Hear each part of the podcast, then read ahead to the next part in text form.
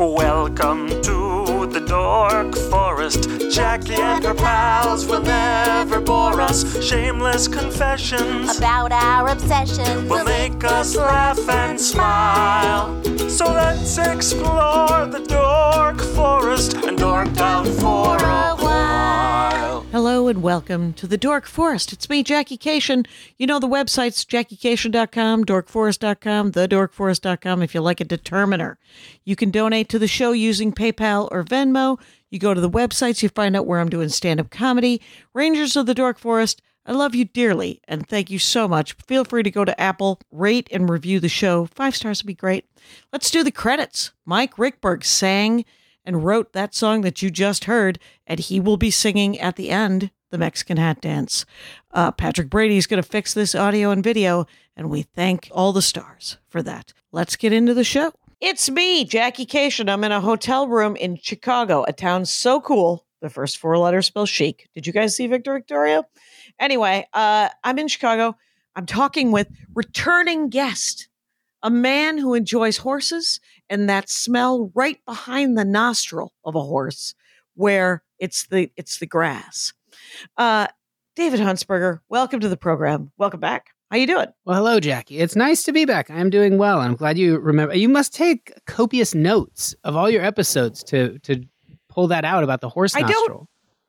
You know, literally, I just the weirdest things uh, stay in my mind, and I like horses so much that I, since that, and we recorded that probably six, eight years ago or whatever.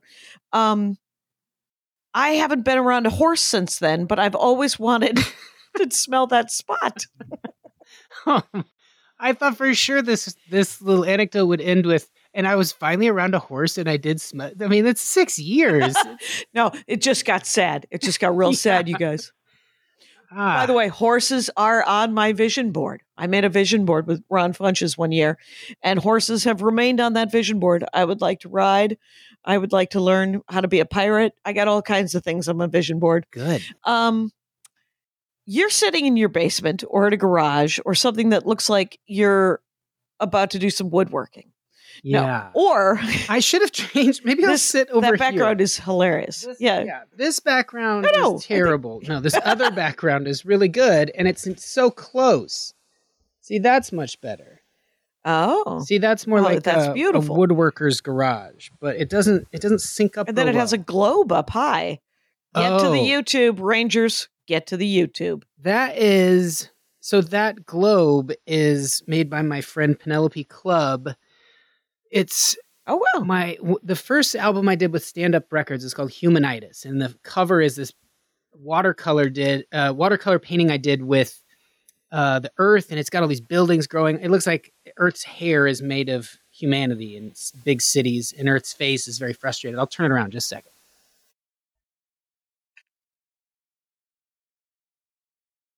Yeah. So then there's Ooh. Earth spinning around, furious, and I, then I was doing a visual component called One Headed Beast years later, and it's had a whole bunch of animation, and I was reaching out to, just kind of mentioning on a podcast at the time, uh, if you're an artist and you want to help in any way.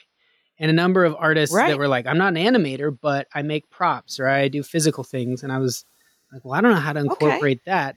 So we ended up decorating the whole scene, the whole stage, basically with these really cool um, physical props. And my friend Penelope just saw that album cover and was like, "I'll just make that." And so she made a physical representation of uh, humanitis, which I never thought Wow. of how cool that feels. You know, you go to Disneyland and you're like, someone's mind thought this up 2D on a page, made it move around, and everyone Right. went, "That's incredible." Mhm. And then they said, "But."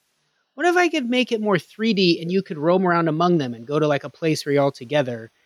That level of imagination I really appreciate. And this was my first little minor foray into seeing what that feels like. And it was very cool. That is awesome. David, I would like you to be in the picture. I'm coming over. I'm coming over. David Huntsberger, by the way, uh, it's at Dave Huntsberger on Instagram. Yeah. Has three podcasts, you guys. I've done work on Intercepts, which is a scripted podcast. Yes. And then Space Cave. And then these are the tapes. Those tapes. These are those tapes. Yeah, there's kind of a haunting. That's right. And I'll try to put all three of those into the notes. Okay. Yeah, it's too much. It's There's too a many. haunting.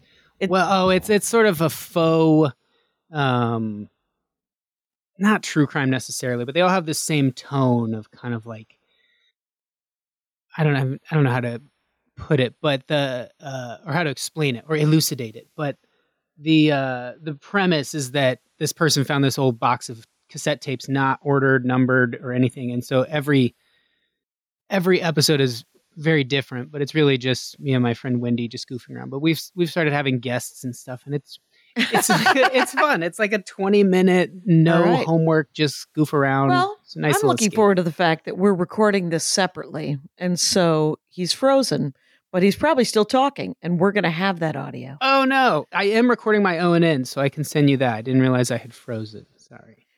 Well, it's, and it's weirdly enough, Riverside is also recording this just locally as well. So that's good too. Yeah. Uh, but I want to know about, uh, about woodworking. That's what I want to know about. Because yeah. during lockdown, you got into woodworking, Way before like a that. Harrison Ford. Yeah. Oh, really? like Harrison Harrison Ford's in woodworking.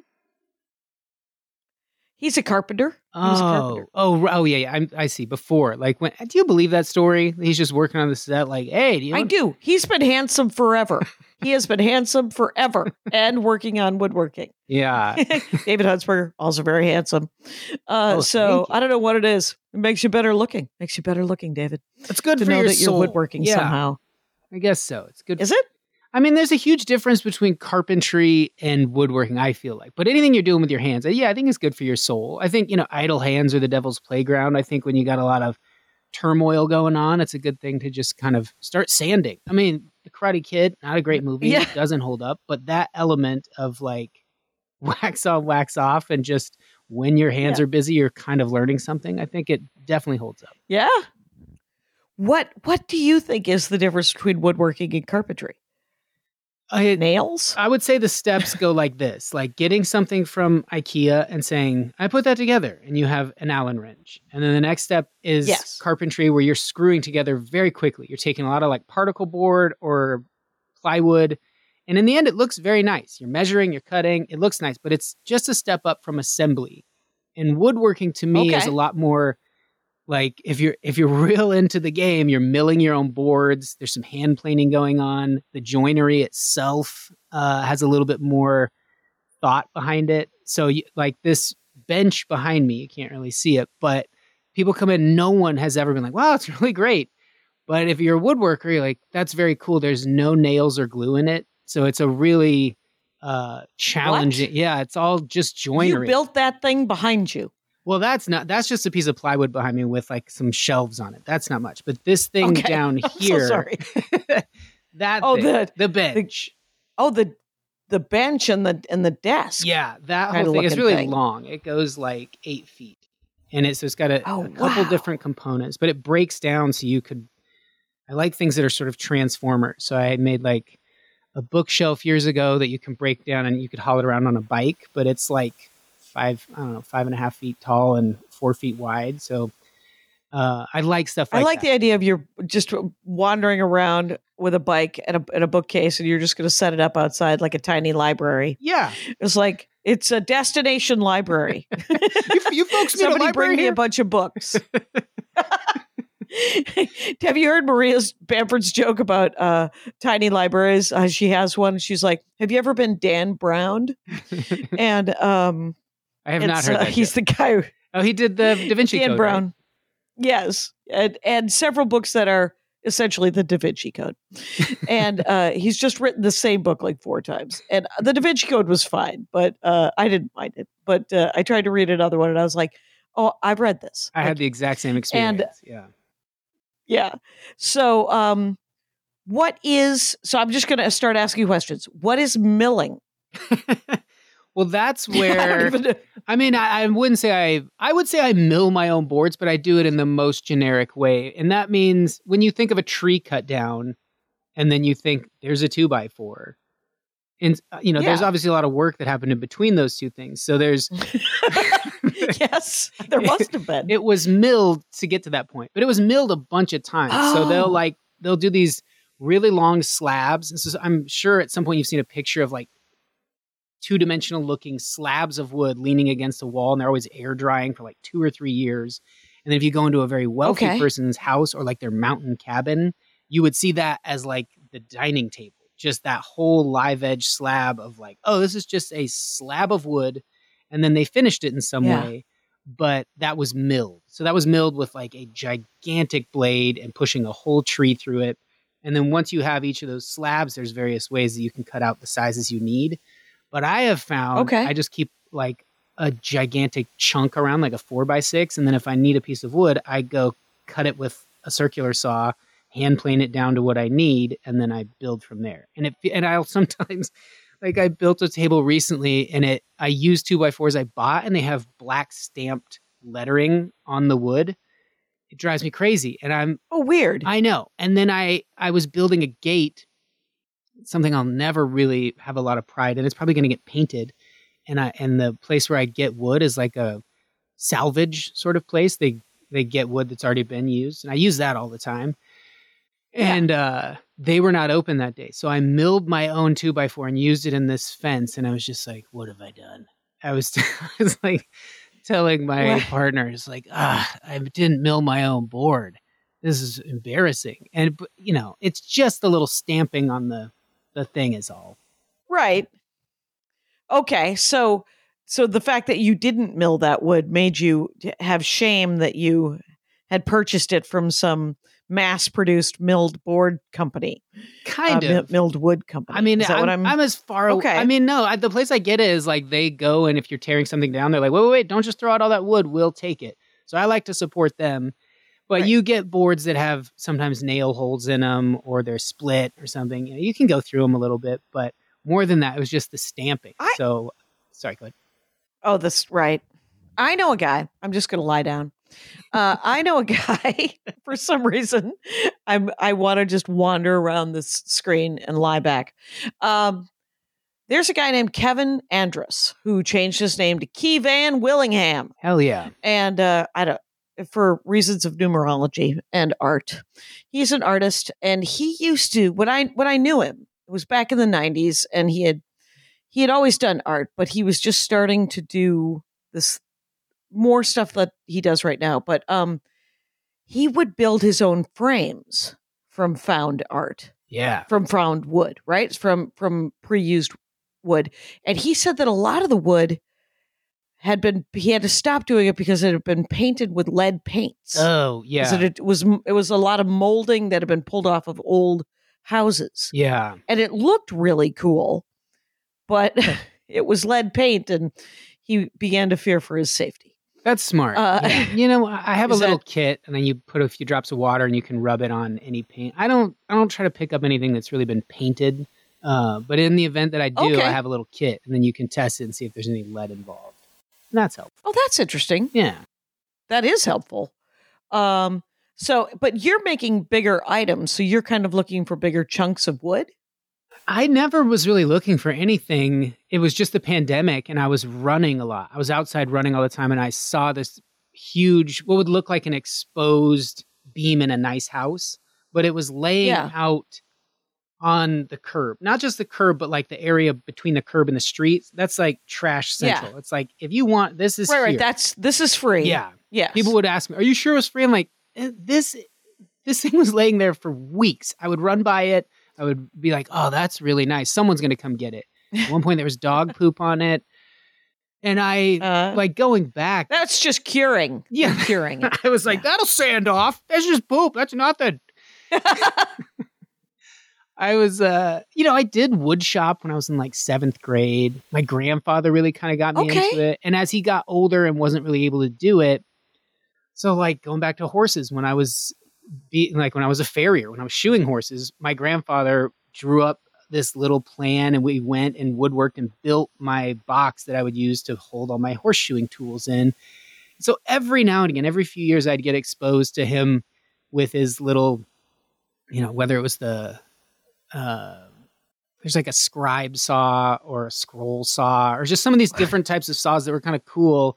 But mostly he was using power tools. He was using like a table saw and that kind of thing. And so that's just why That's thought. because he was no fool, right. right? He's he not was up there not- milling He was like, I don't need. Planes." Right, right. He's like, I, I don't need to live the. I lived the pioneer days. I don't need to live the pioneer days again. Right. But it's kind of fun to live the pioneer days if you want to live the pioneer days. First of all, you guys, you have to find the horse episode with David Huntsberger uh, because he was a farrier for a little while. That's hilarious. okay, so um, you, so I just, so you're running and you see a giant thing of wood. Yeah. Uh, and by the way, I I assume you're in Silver Lake. I don't know why, No. but you're in like Los Angeles, right? Eagle Rock. I have all the trappings of a East real LA? hipster type. I'm in East Hollywood, which is the most like densely populated part of the city. It is just It's like butt up like Ar- Armenia town, like Little Armenia. um I don't know what it's like. It's just it's one of those places What are some giant? What's a giant intersection kind of by you? Is So it like it Western and Yeah, yeah, you're on the right track. Western and like Beverly, so it's kind of near Koreatown. There you go. Yeah, so just just near us, all you these go. great restaurants and shops, and there's a lot of um, you know city type things, urban delights, foods, and etc. But there's not a lot of parks, not a lot of open green areas, not a lot of uh, space. And then, but you can run. It's not Right. that far from Hancock Park, where it's gorgeous. Somewhere in between Okay. there, oddly enough, right, probably right on the fringe end of it, where maybe they're trying to gentrify it a bit, is where this beam exists. And then I started calling it the beast. Like the beast is still there. I'd come home all sweaty. "The- the- It's been like three weeks. The beast is still just laying there. And I, so I'm like, I got to get a chainsaw. And you uh, got to get a truck. yeah. Well, I was like, no, no, I'll just go there. I'll cut it up on site. It'll fit in the car. Yeah, I'll Okay. just haul it Oh. home slowly. And I had an SUV, so I was like, just let it hang out the back and I'll just drive slowly. It's all surface streets, no problem. Yeah. And so I did get a chainsaw. And uh, uh, weirdly enough, as I'm starting to think about this, this isn't quite a vision board, but out of nowhere, my mom goes, Oh, you know, I have a chainsaw I've been meaning to give you. I'm like, What? She goes, Yeah, it was my father's. I, so it's uh, this still chainsaw made in 1979. It's awesome. And I go, Oh, great. I'd love it. What's the brand name? Stihl? S T I H L. It's great. But people who work on Okay. chainsaws don't love them because they're pretty delicate. They're pretty finicky. And I know this because I had to watch so many YouTube videos because I get the chainsaw. She's like, I just had it tuned up a couple years ago. I look in, there's a little bit of gas. I'm like, here we go. But then I'm like, wait, wait, wait. This gas might be bad. I should pour it out. So I go on YouTube. This person never believe just the first YouTube video you see. Always watch four or five and get a consensus because the first person is like, if you have to sell. if you have this seafoam treatment, pour it in there and any gas will be fine. And I'm like, I have some of that weirdly enough. Why do I have this? I don't know, but I have some of this seafoam treatment. So I pour it in, all good. And I fire it up and the chainsaw's running and then it sucks all that horrible gas right into the carburetor and blah, blah, blah. And I'm like, oh boy. So then I begin this long YouTube journey and now the days start to tick by and they bleed into weeks as I'm daily taking apart a carburetor and it's tiny. It's like working on a hummingbird's heart. And then I'm working on these little I'm working on these little filters and I'm putting it all back together and then I'm and it would run for a little bit, suck more bad gas in. So I'm like cleaning all the fuel lines. In the back of my head, it's like a heist movie where like the clock is ticking down and someone else is going to get the beast. and at one point, I have what is like a contact lens for something small. Not a fish necessarily, maybe a large bird. It's small. It's on the tip of my finger and it's full of like spent carbon. And it's the filter for the carburetor for this little chainsaw. So I'm like, I'm just going to spray a little ether into that and clean that gunk out of there. Psst. And I spray it and it flies off my hand out into my yard. so then I go full Rick Moranis. It's the pandemic. It's the height of the pandemic. There's nothing to do. Everyone's just locked down, looking at the TV. I can't stand those press briefings. So now I have devised a sieve that I am pouring my backyard through and shaking, looking for this little bird contact lens. And Oh my God. just being like, this is it's compelling narrative. Rangers. was so in I mean real a form of mania. I don't know if anyone else went through this where I really had to stop and be like, this this can't really be explained as logical. This feels like I'm just trying to do something with my time and now it's gotten a little out of hand. And so I give up on I just out of sake of like, all right, I'd rather just figure out a way to get a new chainsaw. This has got this is too far. But Yeah. I find there's this uh, small engine repair place that all of the gardeners think about how many leaf blowers are in Los Angeles. They all show up in Yep. this one little strip. And I'm trying to think of the cross street. It's down below 10, but it's off of Western. It's not far below I 10 on Western. And it's all every truck that shows up is exactly the one you see in every neighborhood with weed whackers and um, buckets and different bins and rakes and all the stuff and the leaf blowers in the back. And they sell the hummingbird's contact lens. They sell the bird's contact filter thing for a dollar. So all What? of this nonsense i've been doing in the backyard there's just this sweet old man and his wife Because you never found it, obviously. Oh, no. You did not find it. After panning for gold, yeah after panning for a, your contact lens carburetor filter. Yes? Never found it. And I would it. get, you know how you are when you got when you have your mind on something and you're just sitting there kind of relaxing and then you realize, wait, it's night. If I go out there with a flashlight, it's got enough metal in it. Maybe it'll reflect a little bit. Like a piece of metal would. So, so then I'm out there just shining a flashlight around and it never reflected or anything. So the shop Oh, had it for a dollar, and this sweet man was like held open all these drawers, and he would hold out one side. I'm like, that it? Is that it? Is that it? And I go, I think it's that one. And then uh, he's, I bought a couple of them, and I went home and I put it in the carburetor. I put it all back together, and it fired up, and I was like, here we go, straight to the beast. And then it's like, I forget what time of year it is, but it's warm out. It's like 85 degrees, maybe 90 Right. and it's the normal day and i pull up next to the beast and i stand there for a bit but then one it's the pandemic two there's going to be a lot of sawdust i put a bandana up over my nose just for breathing but now i'm a Right. gentleman Right. standing in an unknown neighborhood holding a chainsaw with a bandana over my nose just kind of looking around just kind of like all right, if you're going to come out and stop me, this is a great time to do it. And then I fire up I fire up the chainsaw and I just stand there and I run it for a bit because I'm expecting a homeowner or someone. This is just, even though it's been weeks to come out, like, what are, what are you doing? I'm like, well, this has been sitting here and it's got this. oh, no. The homeowner is like, finally, someone is taking this giant piece of wood out of my yeah, out of my yard. 100%. Yeah. There was, I mean, it was like a 1% hesitation in the back of my mind that, is there a chance that this, And you gave plenty of opportunity. Yeah. Everybody had weeks to to take it away. yeah. Right. And the dog poop Uh. was petrified, but it was still there. And if you cared about something and you're like, that's got to go in our house, you wouldn't you tarp it or you'd come out, you'd at least kick that dog poop off. So I am resolute. I'm 100% that this is just discarded wood. And this is before the price of wood Yes. bananas. I can't believe no one else is grabbing it, but I'm like, all right, this is going to be a lot of project wood that I can use. And so I fire up the chainsaw. I'm standing there, and then I measure it out. It's 20 feet long. It's four four inches by Wow. 13 inches by 20 feet long. So I'm like, well, I think I'm gonna go eight, six, and six. I think that'll be what I need. And so I start with one of the six foot chunks, and I but my chain is pretty dull. I didn't think to like sharpen the chain. So I muscle through it. it takes me forever. And I'm focused on it. So I, you know, like when people are like, oh, I was in a forest and I could feel an animal looking at me or something. I could Yeah. feel, I just could, in my head, like someone's waiting to tap me on the shoulder. And so I would, like a psychopath, Okay. sort of like look over my shoulder. No one's there. I'm like, but I was waiting to just stop. like, oh, oh, sorry, sorry. Yeah, this is your thing. No one was ever there. I get through the first. I get through the first chunk. I have six feet. I put it in my the back of my SUV. Wait, so it's four inches by what? By 20 feet? Four inches by 13 inches by 20 feet Okay. long.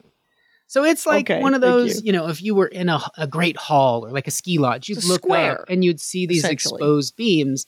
And I think what happened is it Yeah. had this pretty noticeable crack. And if you look down the length of it, it was warped just a bit.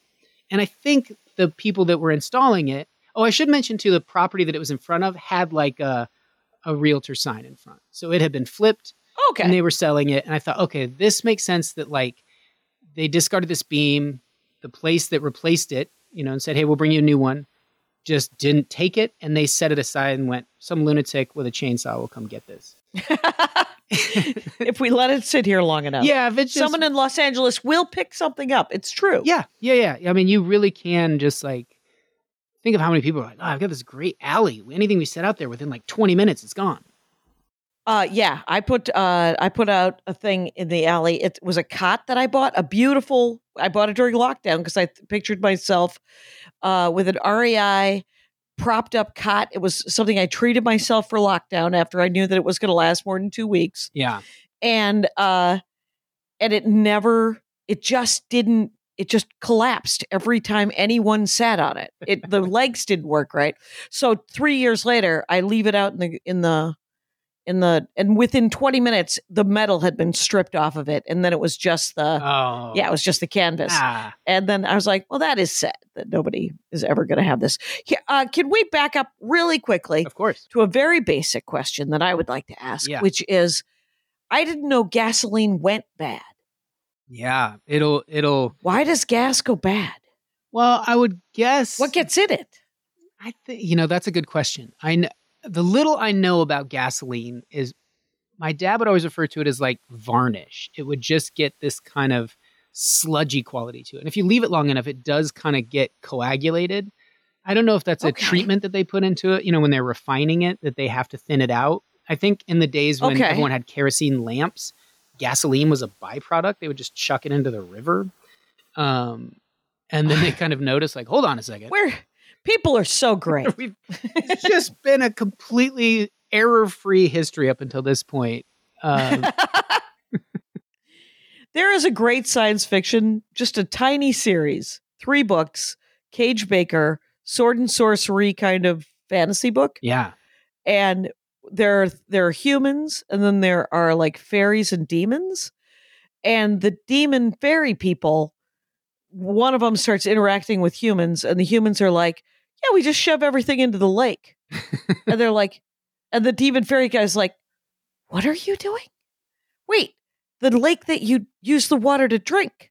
And they're like, Yeah, but it, it goes to the bottom. It doesn't affect the the it's such an enviro it's an eviscerating bi- environmental tale, essentially, about the history of humanity. I love that. What's it called?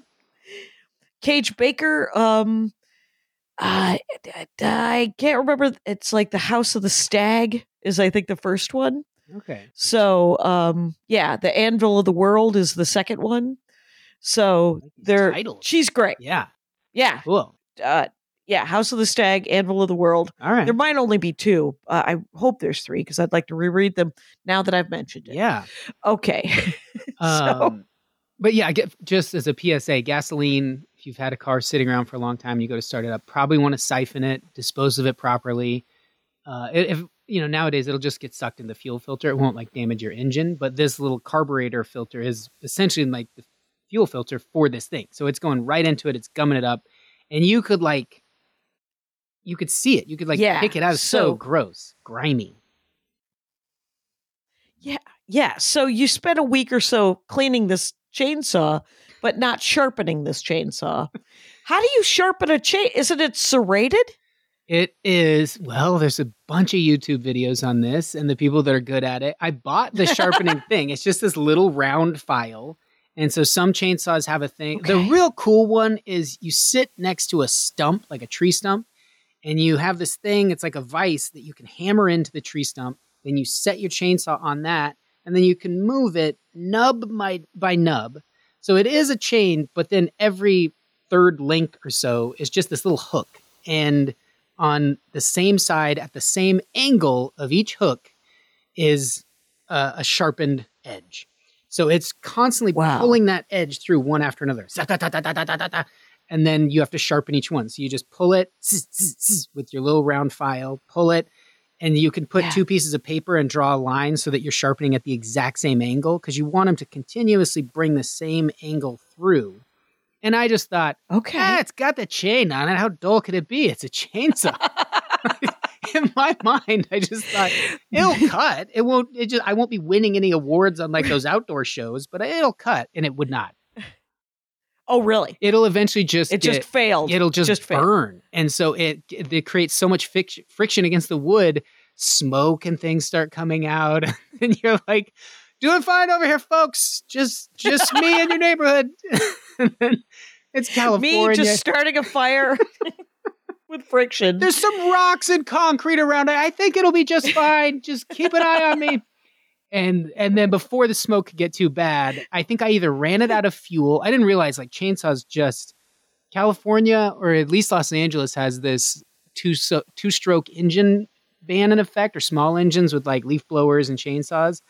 oh, right. I mean to run the equivalent of running one of those for like an hour or two is like driving a Volkswagen Bug across the country. It's so the emissions are nuts and then how much fuel it Right. burns through so quickly. I'm sure that's inaccurate what I just said, but it's something like that. It's a crazy amount right, of- right, right. It, or it certainly felt like that. It Yeah. certainly felt like you were just like, allow me to choke this tree. Yeah. And so I had to next to leave with one six foot chunk and then the beast laying there with a huge gash in it. And then I felt so bad, like, I'll be back for you, friend. But also still in the back of my head, like, I hope I didn't start any ideas and some other person with a sharp chainsaw is gonna come and like swoop in and grab my thing. And so I had to like put fuel in. I never did sharpen it. I was just like, you're gonna have to figure it out, Blade. You're gonna have to figure it out. this is between you and your God, Blade. I don't have anything to do with this. yeah. All right. that is out. Okay. And so, how many trips did it take? Did you end up breaking it all down, or did, did. some yeah. chainsaw thief come by and I was your uh, claim? Did you put a tiny flag, a Huntsberger flag? I wanted to, yeah. I wanted to put something there. Like I wish I had a brand or something I could sear into it, like property of, or leave a note. well, you this. do know how to horseshoe. Do you not know how to brand? I, you know, oddly enough, I I own a branding iron, and uh, Of course you do. but it's not Awesome. like a legitimate one you'd use on cattle. I got a little one when I was a kid. It's just my initials, but I do own that, Do so I should wanna- start branding that into stuff.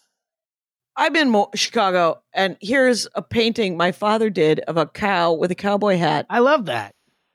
That's fantastic. That is a cow with a cowboy hat, and it has friend. like dog eyes. It's really, it's like a very Yeah. uh, invi- you know what? That's cow. interesting because I thought it looked like Gordy. Here's the other cow. My Ah. father. I said, "Why? Why are you painting cows?" And he goes, "I'm feeling whimsical." They have that quality. He's 86. He's doing they it. They do have some whimsy to him. The Yeah. brightness, the color with which he paints, I love it. For 86, I mean, that Yeah. guy's in his imagination.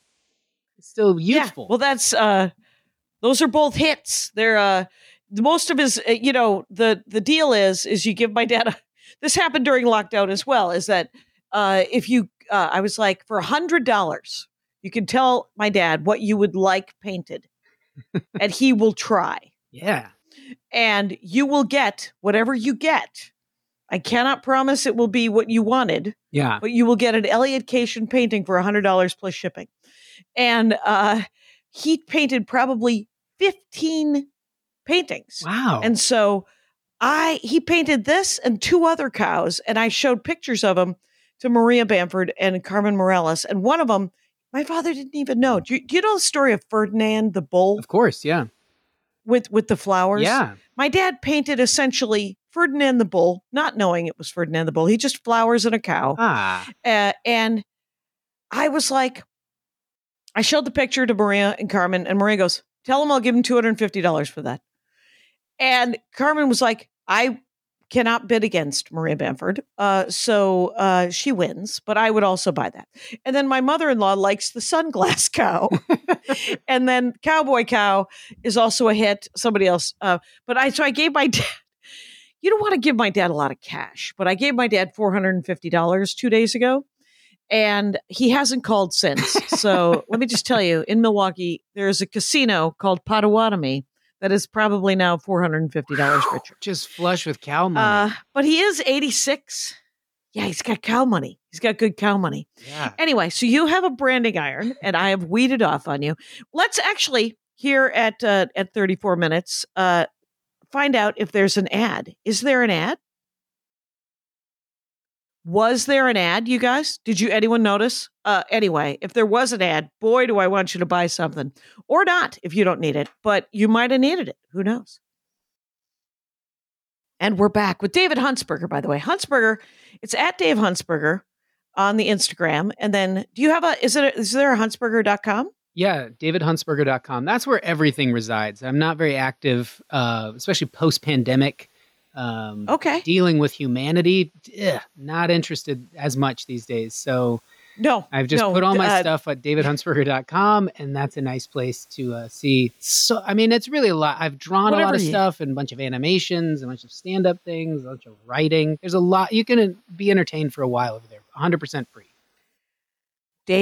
davidhuntsberger.com. That's right. Otherwise, he's in what looks to be, I mean, that looks to be my father's basement, my grandfather's basement in South Milwaukee, Wisconsin. That's what this looks like from here. Yeah. But um so did you end up getting the whole of the beast? Believe it. Yeah, I definitely did. And I made tons of stuff. What you make? I still have parts of it. I made this tile outdoor patio table. Just I wanted to figure out how to work with tile, but th- this bench was the main one. This I really wanted. Like, uh, we had it looks like it has drawers. it does no nails or glue. I mean, the only it has some screws where I had to put hinges. I could have done hardwareless hinges, but then that takes up a little too much space, and they're a little fragile. So.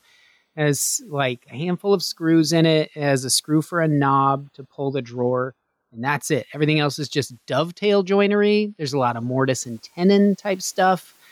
Um, What wait, wait. I'm writing words down. Dovetail joinery. Yeah. And what was uh and what? Mortise and tenon is the oldest joinery known to humanity. It still holds up as the absolute strongest. It's it just takes more time. What? And so you think of going. How do you spell mortise and tenon? M O R T I S E and then tenon is. T E N O N.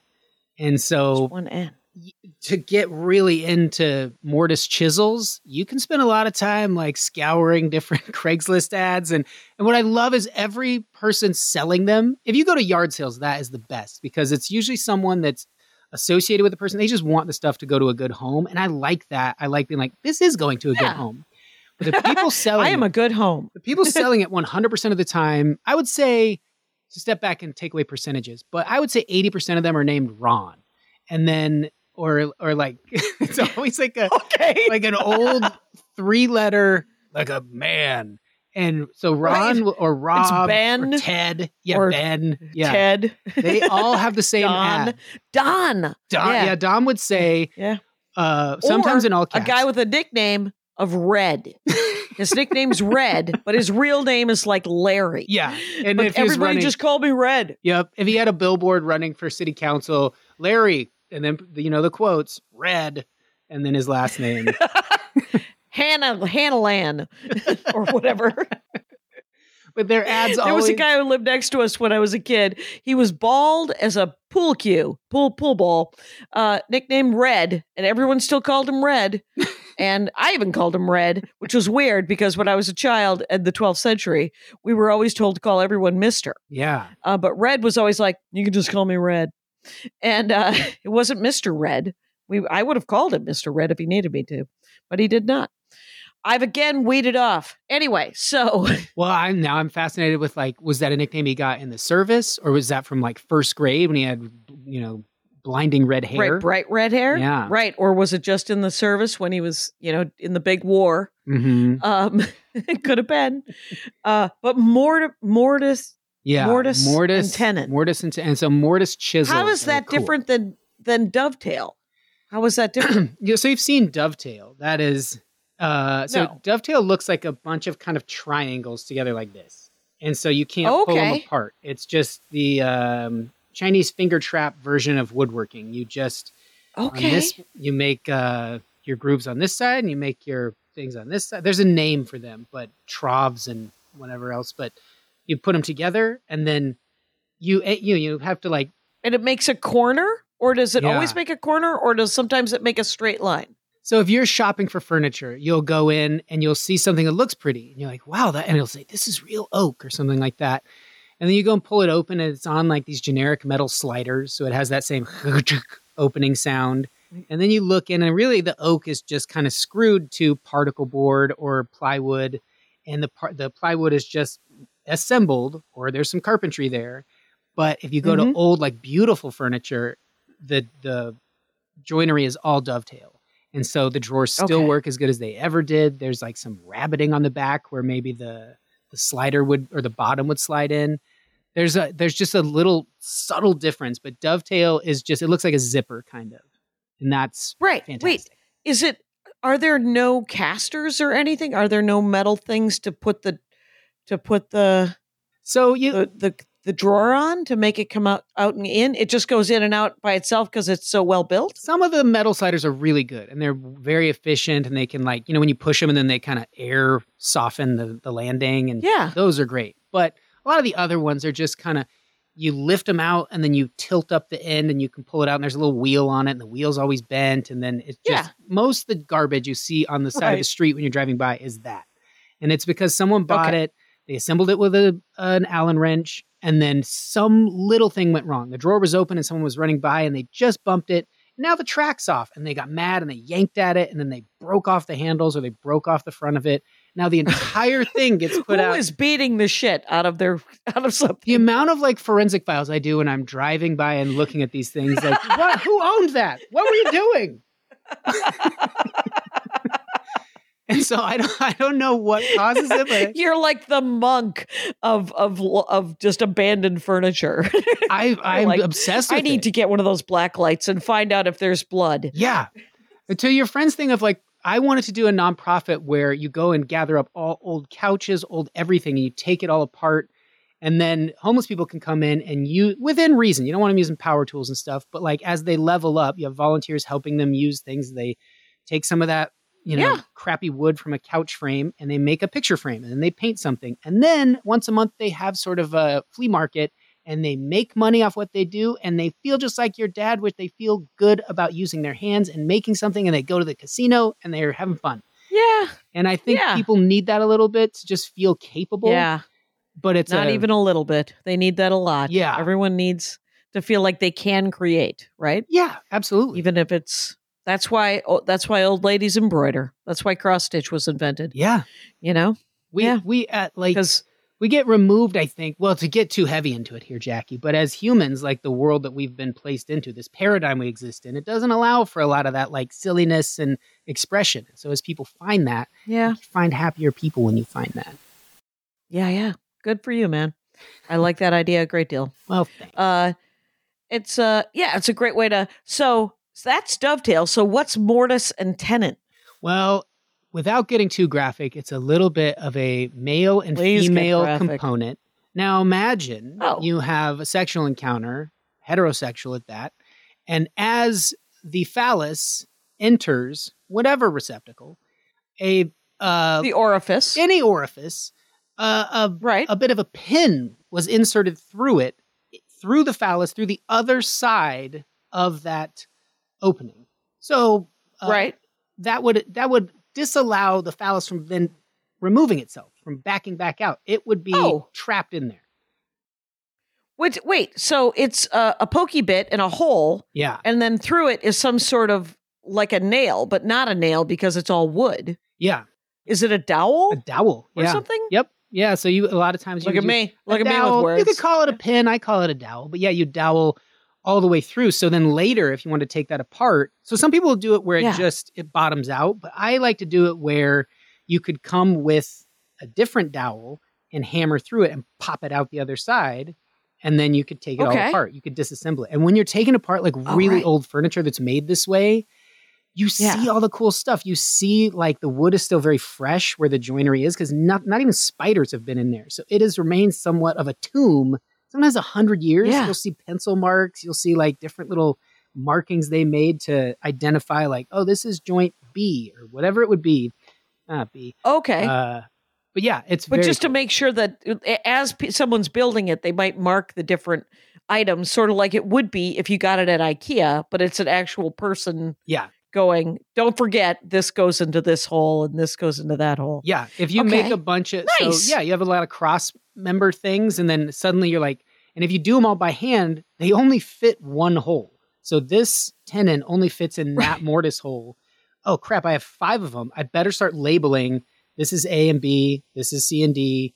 And so that when you take them apart, you see exactly what they were doing. You can you can get into the mind of like, oh, that's how they made this. There was a bit of you can see who was very organized and detailed, and who was kind of winging it and doing it on the fly or rapidly right. or whatever. It's fun. Like I really enjoy that, and I feel like it it can genuinely last for like centuries. It's crazy.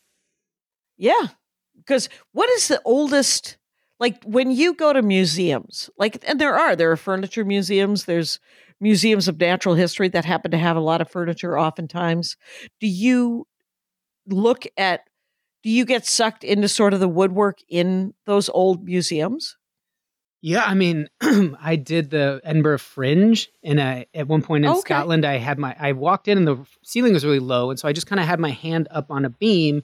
The person was telling us a bit about the place, and they were like, "That wood is fourteen hundred years old." And I took my hand out, I'm like, "Oh, oh man, I'm sorry, I didn't mean to touch it."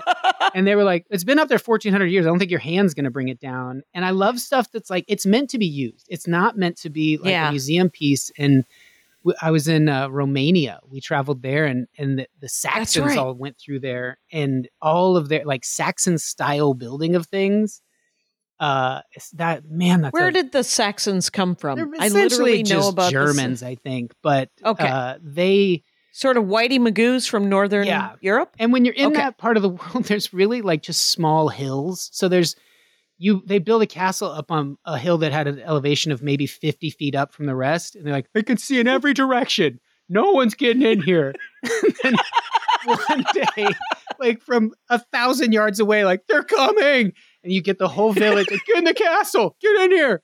And then they had to make things very fortified, very strong, but they just got destroyed. I mean, the Saxons just ravaged them overwhelmingly because they just couldn't escape.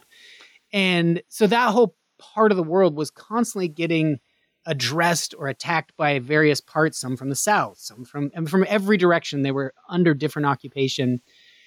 But the furniture, a lot of it, and the castle stuff itself, like the the fortification, existed because it's so well built. Giant beams that are mortise and tenon with like the dowels you're talking about would be like two inches in diameter, going through these giant beams that are still holding up a ceiling. It was very cool.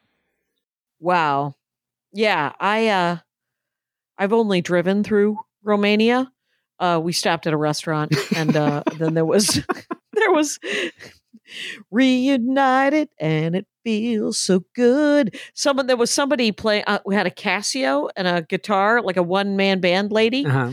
She was uh singing and playing the song and it was a delight to behold Yeah. and then we ate really really good eastern european food so how long were you in romania It was great. You get to spend like 10 days there, maybe close to two weeks. We traveled Okay. around. We went to this little town called, I don't, I don't know if I want to, sh- yeah. If you're listening to the Dork Forest, you should go because I don't think okay percentage wise that's going to flood their town and they could use the revenue. It's called Viscri, Right. V I S C R I. Now there's a duality, and I saw it at a dinner between two factions of who lives there.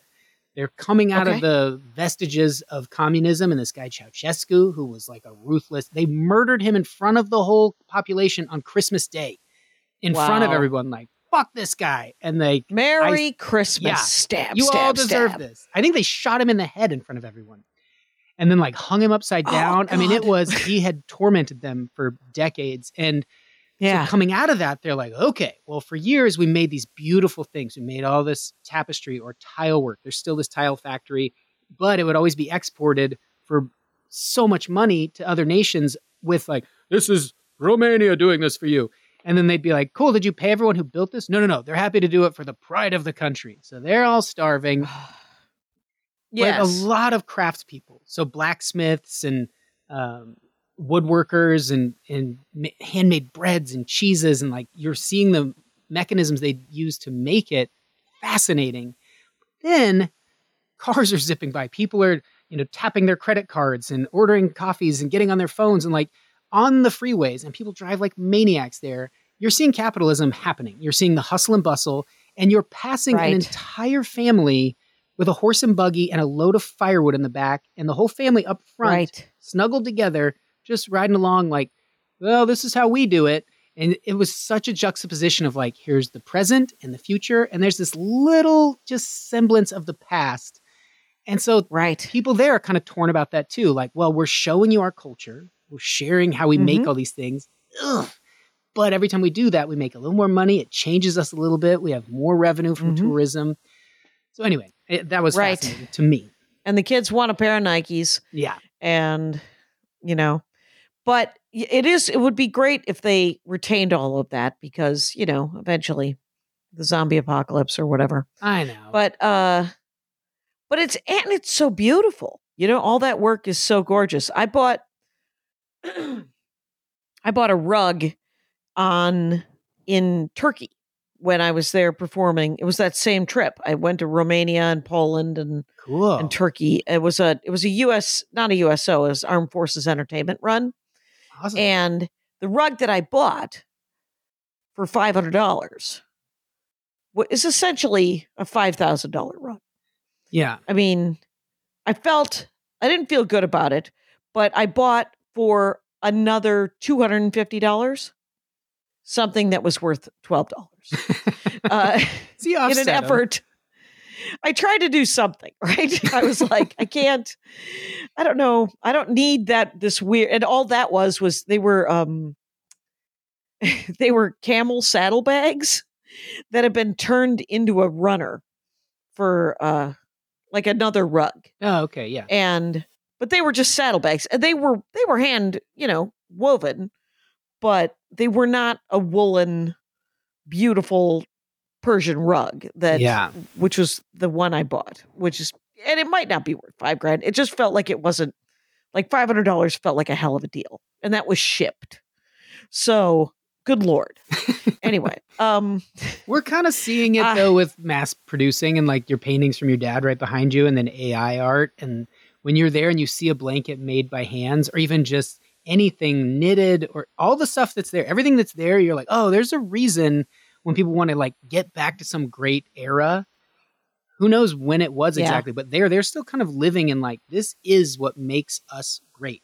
Our ability to craft things, to design and use our hands and do it very proficiently is just eh, I don't think you see that everywhere. and and it's and it's an artistic creation yeah that is not possible in an ai situation another Kage Baker series uh to hello and welcome to Kage Baker talk uh Yeah. the company series is about immortality and time travel two things that i quite honestly uh are usually poorly done in fiction uh because they're usually either super sad sack or really flippant yeah, and the history is usually incorrect. Uh, Kage Baker, giant history nerd, uh, has nailed it, and there, the company series is epic, quite honestly. And she died after finishing the series, which I completely approve of. Uh, she had a brain aneurysm. Very sad. Uh, she was on the Dork Forest probably uh, 20 years ago. Well, that would uh, incorrect. The Dork Forest is this is the 18th year of the Dork Forest. congratulations. So she was on probably 16 years ago. And it's probably on the Bandcamp, you guys. Go to the Bandcamp, listen to the Kage Baker episode if you want. She makes fun of me. And uh it's the audio isn't good, but feel free. right now, by the way, I am talking with um David Huntsberger.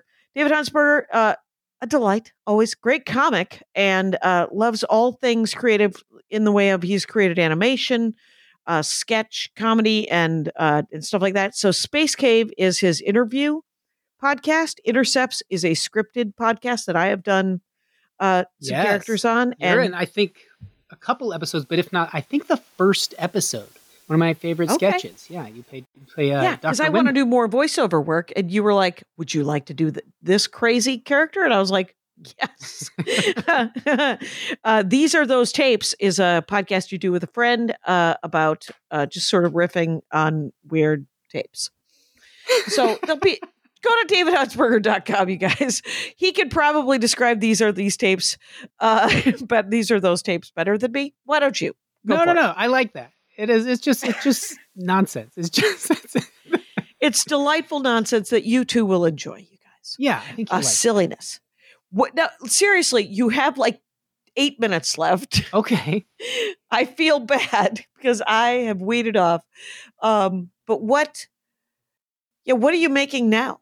Are you making anything? I am right trying now? to be done. I'm giving away all the surplus wood that I have around. I want. We just Oh, moved, and I had a few projects to make here, and I got quite a bit done. So much sanding and clamping and gluing and staining and just endless. And I thought I needed this little outdoor work table, which I did. It's really great, but I real big into you know the beast, like found wood. And I was driving along, and I found. I looked over, and I was like, "That's something." And I it was like amazing, like three by five long boards that are all tongue and groove, another type of joinery. So that's like hardwood flooring does a lot of that. That is just one end is a C, so it's kind of mortise and tenon with no pin going through it, and it's o- Okay. it's open. They're just- so the whole end of the Okay. board would go like that, and then boop, put through here, and then the next board would look the same. So it's like a puzzle, like it's just a bunch of Okay. boop, boop, boop, boop, boop. And so, but they're big boards that are like the big heavy boards. So I made an outdoor table or like a work table out of that. And I hope that's it. How for do a you? How do you? How do you do? Like there, there's Los Angeles is getting more and more rain. Mhm.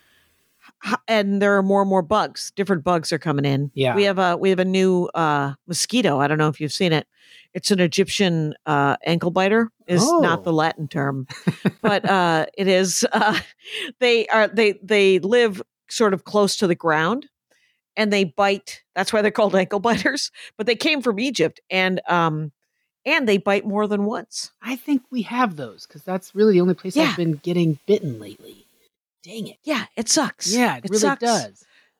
Yeah. Uh, so what? How do you how do you weatherproof uh, a table that's supposed to be an outdoor table? Is there Typic- spray? In my mind, I don't know enough, so I'll probably be proven wrong on this over time. But I just feel like bugs don't particularly like well treated wood. So if it's hydrated well, if it's oiled well, they like dry, those sort of environments. So if oh, the something to eat on? yeah, and they like an entry point. So if the end grain is all really protected, if you've like plugged up any little minor holes or openings, they it's hard for them to get in. And then on top of that, What kind of oil are you using? Is it a linseed? I've heard about a linseed. you want boiled linseed now? Come on. Uh, I don't. I don't know. I like. I used to use tung oil all the time. Now I like Danish oil quite a bit, but I like both. Um, but yeah, boiled linseed oil Okay. stinks. Teak oil really stinks. Uh, but those are good. And then there's just this little beeswax thing you can get kind of in any hardware store. It smells so good, and it's all natural. It's like food safe, but that's just kind of more of a wax, and that's really great. It just hydrates the wood nicely, and then I assume any kind of smell that doesn't smell like wood drives bugs out because I haven't had any problems with bugs. I'm not gonna knock Okay. on wood. I'll just pay attention to that and see what happens. But I think you want to just make sure your wood is hydrated or sealed. You could use varnish or urethane or any of that stuff, but I think just the oil. Okay. Okay. Just a, a, a natural oil is is how might be the ideal, but uh, Yeah. But if you urethane it or polyurethane, Yeah. which I've that's another word I know. Well, if you have Uh, a piece of furniture in your house that's wood, it's got like say um a ring from a glass or some sort of Yeah. condensation. Take a little bit of oil, like, especially if you get like Danish oil. Get some.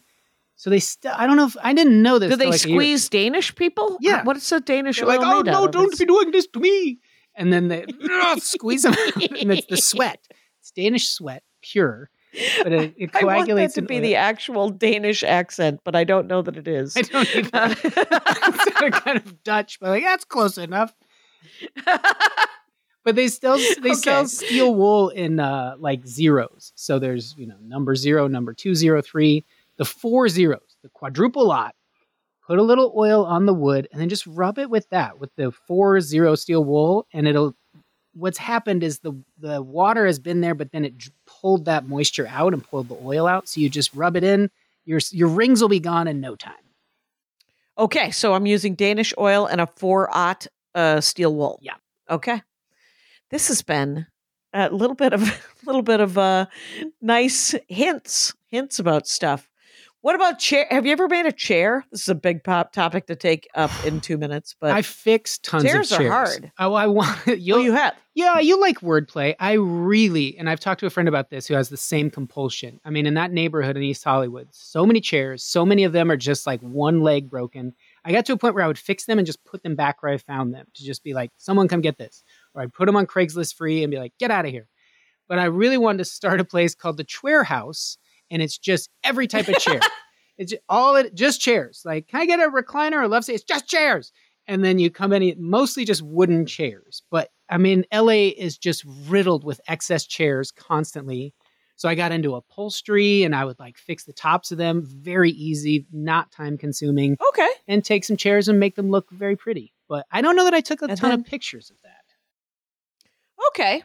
Uh, yeah, I'm thinking of uh, changing the name of my merch store to something like K A S W A G, like swag, Yeah. but cash swag. Hmm. I don't know, like Kashian, but ca- cash cash swag. Yeah. I don't know what what's going to happen. What do you call? Uh, why, why not call it Kashian or credit? Like cash, cash or credit? Yeah. cash or credit? Ooh, nice. Uh, Or give them cash and credit. oh, cash. and- Oh, Jackie cash Kashian and credit. credit. Cash cash and credit. Um. Yep. Okay. I've uh the riffing. There's a reason why improv is a learned skill, you guys. But I You're one will of my fall apart favorite in the 11th improvisers. hour. What are you talking about? Ah, just what I have to say. David Huntsberger, it's been an hour. That's what I have to say. and uh, you should come back and talk about absolutely anything you want to talk about anytime you want, because this has been a delight. Well, I'd love to. This the we talked about milling. We didn't talk enough about sanding. We no, didn't, we I didn't mean I can it. get real into the the hand tools and all the different things, the philosophies behind woodworking, and I was starting to like my grandfather. Like I just didn't. know Most YouTube videos are that table saws, power tools. They're noisy, and I think as I get older, I like the quiet of hand planes and chisels and all that other stuff. So like, there's a, definitely a philosophy behind that as well. So yeah, maybe down the road we can chat about um, the varying um, personality things, or I don't know what you'd call them, like um, what is it? Preferences. The preferences of your style of woodworking. I love that. You guys find David Huntsberger on the internet. It's you, one of those places you could go. Yeah. It'd be davidhuntsberger.com. yeah. It turns out. Hi, Adal. How was the show? It was really fun. I'm in Chicago. You and, are. And you're I'm at our garage. Yes. And David Huntsberger was in his garage as well. He, David Huntsberger, is the horse guy. He did What the a horse store coincidence. course. Us both being in our garages. Yes. And but behind him is a particle board with some shelving that he did not make. Oh, okay. So woodworking, and He's he woodworking, made, so he could have made it. He could have made it. He said he assembled it, and then Oh, I, I right. and then I learned the difference between carpentry, assembling something, carpentry, and woodworking. Assembling Okay. is you've been hand you you've you've bought something at IKEA, Right. and there's an Allen wrench. Sure. Um, carpentry means that you just sort of nail and screw and hammer things together, Okay. Uh, uh, joining joining woods together, but with um, but not joinery, not joinery. not joinery. Yes, uh, woodworking is without any sort of glue or anything like that. And it, what is it called? It is called. He talked about dovetail joining, jo- Sure. joiner- Sure. and Sure. I know how that works. mortise and tenon is the oldest. That I don't know. Mortise and tenon. I don't know how that works. It's uh, it's there's a pokey bit Uh huh. and then there's a hole, and then you put the pokey bit in the hole, and then there's a dowel that goes through. Oh, like a lot of IKEA products. uh, possibly, and then but then there's then there's an Allen wrench. Right. so right.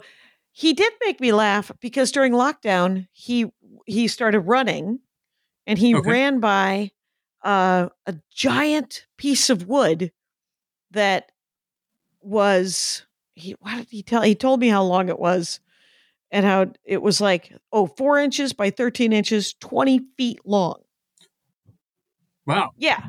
And he ran by it for like two weeks. He was like, because his his partner, his wife was like, that doesn't belong to you. And he's like, it's on that place in between the sidewalk and the the curb Right. near Koreatown. That's everybody's. Right. Right. That's that's where people That's- put stuff that they that they want people to take. Right. So he his mom gave him an old It's gas called the, it's called the Parkway, by the way. I only learned that just recently. Oh, interesting. Uh, the, uh, his mom gave him an old gas chainsaw Mhm. that he um, inadvertently used old gas. Did you know gas can get old? Mm, I think so. Yeah. Okay. Well, he used old, the he used the gas that was in it instead of draining it, Oh. and it gummed up um, Mhm. some filter, so he had to take it apart and put it back together. And then he lost a tiny contact lens size filter in his backyard, and he was sieving his own dirt looking for it for like a week. And then he found that there's, a, of course, in Los Angeles, a thousand tiny gasoline operated leaf blowers, and so there's So a there a There's store. parts available. Yeah, it was a dollar. Oh, and yeah. uh, he went. He bought a new or a contact week's worth of lens. sieving time yes, and a dollar, and one dollar. and one dollar. And then he took it. He took his chainsaw. He looked around, and then he started sawing and realized he had not sharpened the chainsaw.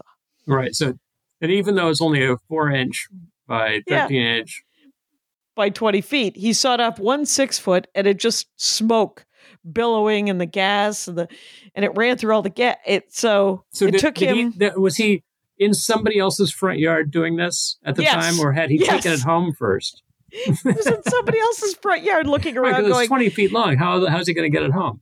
right. And It so probably he was weighed 100, 150 pounds. right. And he couldn't figure out what he just kept waiting for someone to interrupt him And and, tell him did. that nobody ever did. Nobody no, ever said, to Los "Hey, Angeles. stop, stop, stop cutting into my beam." right. This is my giant. And then he watched a lot of YouTube videos about how to sharpen a chainsaw and then didn't do any of them. And then just went back and was like, I'm just going to muscle through it. and then he cut up three pieces and then brought them home. It probably then- would have taken him less time to use a handsaw. It might have. It might have. And, but it was fascinating. And we didn't even get to talk about sanding. Wow. Sanding You'll never have even to came have up. him. You have to have him back on. Talk about finishing a project. That's what I said. and so I said I was going to have him back on for sure. And um, yeah, it was pretty bad. It was. Oh, and then we talked about the a couple of Kage Baker books because uh, I just waited off a couple of times, and there Okay. was some talk about um, because he was he was worried about the emissions. And Right, right, right, so I was talking about. Did you ever read The House of the Stag or The Anvil of? Yeah. the World. I did. Yeah. Those were very funny, very sweet. Yeah, yeah. And the demon fairy people who were talking to the humans about throwing all their dirt into the lake that they drank from. Yeah. Do you remember David Huntsberger reminds me of the character in Giant Days? Oh, yes. Yes, Is- the guy who can fix everything, Yeah, yeah, yeah, yeah. but he's kind of quiet and he's kind of just there Yeah, and he's very sweet and funny in right. his own way. That is David Huntsberger. Well, all right. Now I have a very clear picture of him as a cartoon character drawn by an Englishman. What's okay? So, uh, what's the name of that, guys? Everyone should read that. Giant oh yeah. Um, well, the the comic book uh, that that we're referring to is from Boom, it's called uh, Giant Days. Singular. But it's part of a bigger world of a webcomic. Um, uh, uh, so Google that.